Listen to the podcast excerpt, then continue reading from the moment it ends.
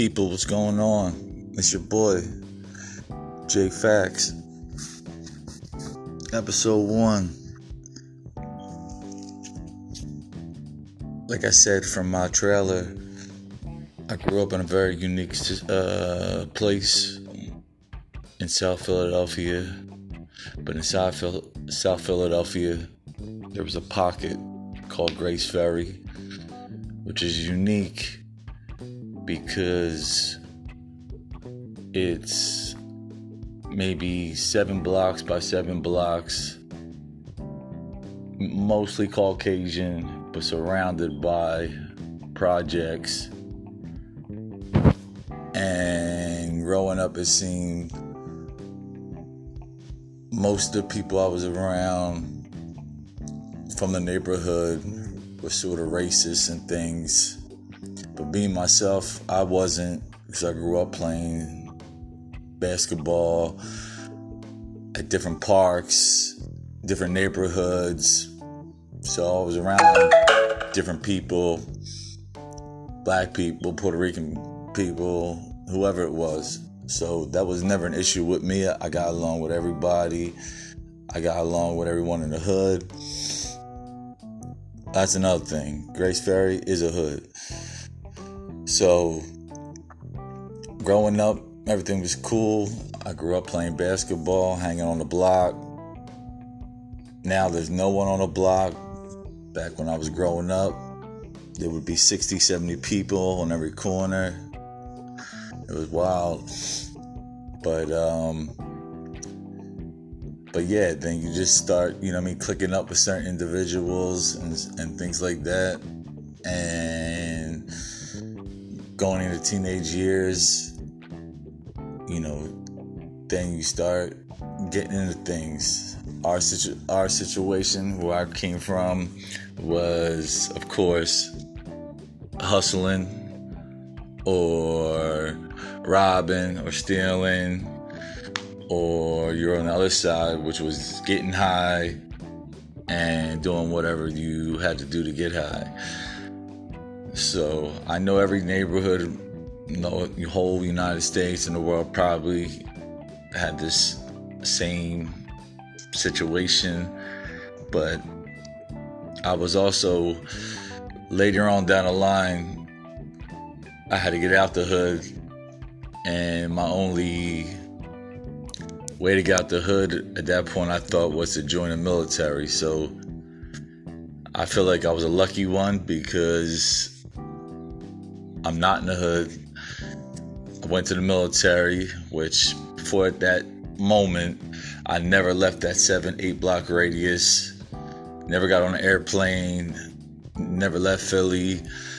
So all this all happened like one day, and the next day I'm in South Carolina starting boot camp with 60 people or 60 guys that I don't even know coming from everywhere. And I don't know. I mean, for me, it was cool because they thought I was thorough. I guess because the way we talk, where I'm from, the way we dress. I mean, it's not a front, it's not an act. We don't try to do what we do. I mean, it's natural.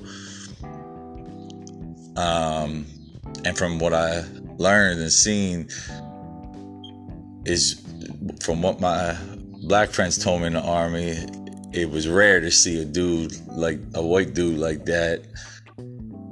You know what I'm saying? Not trying to be somebody they weren't. So I mean, I guess I, I guess that was cool. But getting back before that, you know, growing up, you started getting into things and you know things like that. Like I said, hustling was very a very huge thing in my neighborhood um, and then clicking up with certain groups of people because, like I said, everyone there was different corners and things like that. We didn't have gangs or nothing, so you know, I ended up for some reason getting being best friends with probably the most nuttiest and craziest individual that lived in Grays Ferry at the time. I mean, he already did a couple bids He been shot five, six times. I mean, everyone was thought this dude was bananas, and I don't know. Me and him at first, I thought would be like oil and vinegar, but he would come down, see me ball, and then afterwards, you know, we would start, you know, kick it, smoke a, smoke a blunt, talk, bullshit, and after time progressed, I mean, we was inseparable.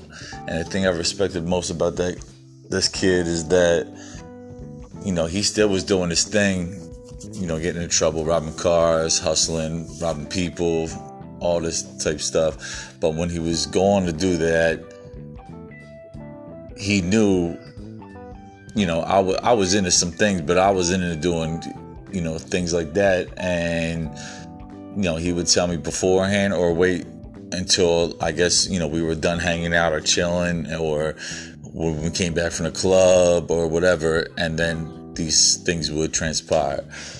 So he never would ever come up and ask me, yo, you want to go with me on this lick or you want to go do this and that? Because he just know I wasn't really about that. And I mean, it's crazy. We're still best friends to this day. And this was like 25, 30 years ago. But um, yeah, so in the hood, I mean, you have all types of people. You know, you got the lames, you got the, you know, you, you got the people that look like look fly, have money in their pocket. You got the dope heads, um, it's crazy. It's like a, a collective of every individual around, but in some shape or form, you, especially where I'm from, everybody knows everybody. Everybody knows everybody's business. Everybody knows everyone's situation. And, you know, we didn't treat the crackhead you know, like I guess normally people would treat a crackhead. I mean, a crackhead. I mean, because at first the bull wasn't. These people weren't crackheads. You know, I mean, we grew up with these these kids or or these females. So, you know, stuff just happens, and then, um, so they need a couple dollars. We throw a couple dollars. You know, they needed something to eat, whatever, whatever, whatever the situation was, and going through and the high school, middle high, you know, high school. In my neighborhood, we started going. I guess it would be the corner. It would have corner bars on every corner. Uh, probably around 17. And I know that probably sounds a little crazy, but I mean, it's just it, it, it is what it is. So we be in there on the weekends and stuff like that. You know, we're drinking, smoking, you know, smoking weed, hustling, and that just progressed. We went from there. That got old after a while, and again, I guess I said Philly. I mean, at one point they had a a hot ass, hot ass clubs all over, and if you, some people knew the other people knew the right people, you know, working doors and stuff, we could get certain people in. I was one person that just knew a lot of people, so you know, of course, I bring a couple of my homies give the boy at the door a couple dollars. You know, we were cool. So I mean, um, yeah. So it wasn't like you know you turn 21. I'm having my first drink. By 21, shit, we done more than probably a 40 year old dude had done.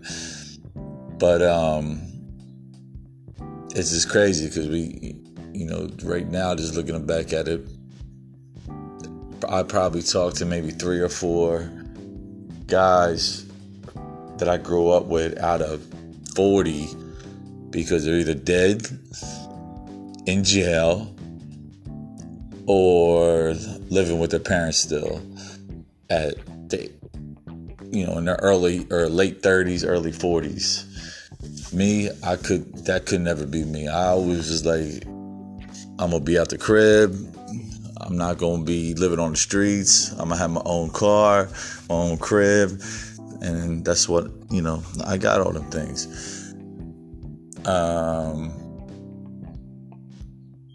but yeah, it, that was uh, that's the you know kind of the the gist of where I came from. Um, I'm gonna start getting into story certain stories about certain situations, but I just wanted to paint a little picture of my hood, of my neighborhood, Grays Ferry, and hopefully people, you know, I'm saying they can relate and they want to hear more. And um, I appreciate whoever listens. I holla.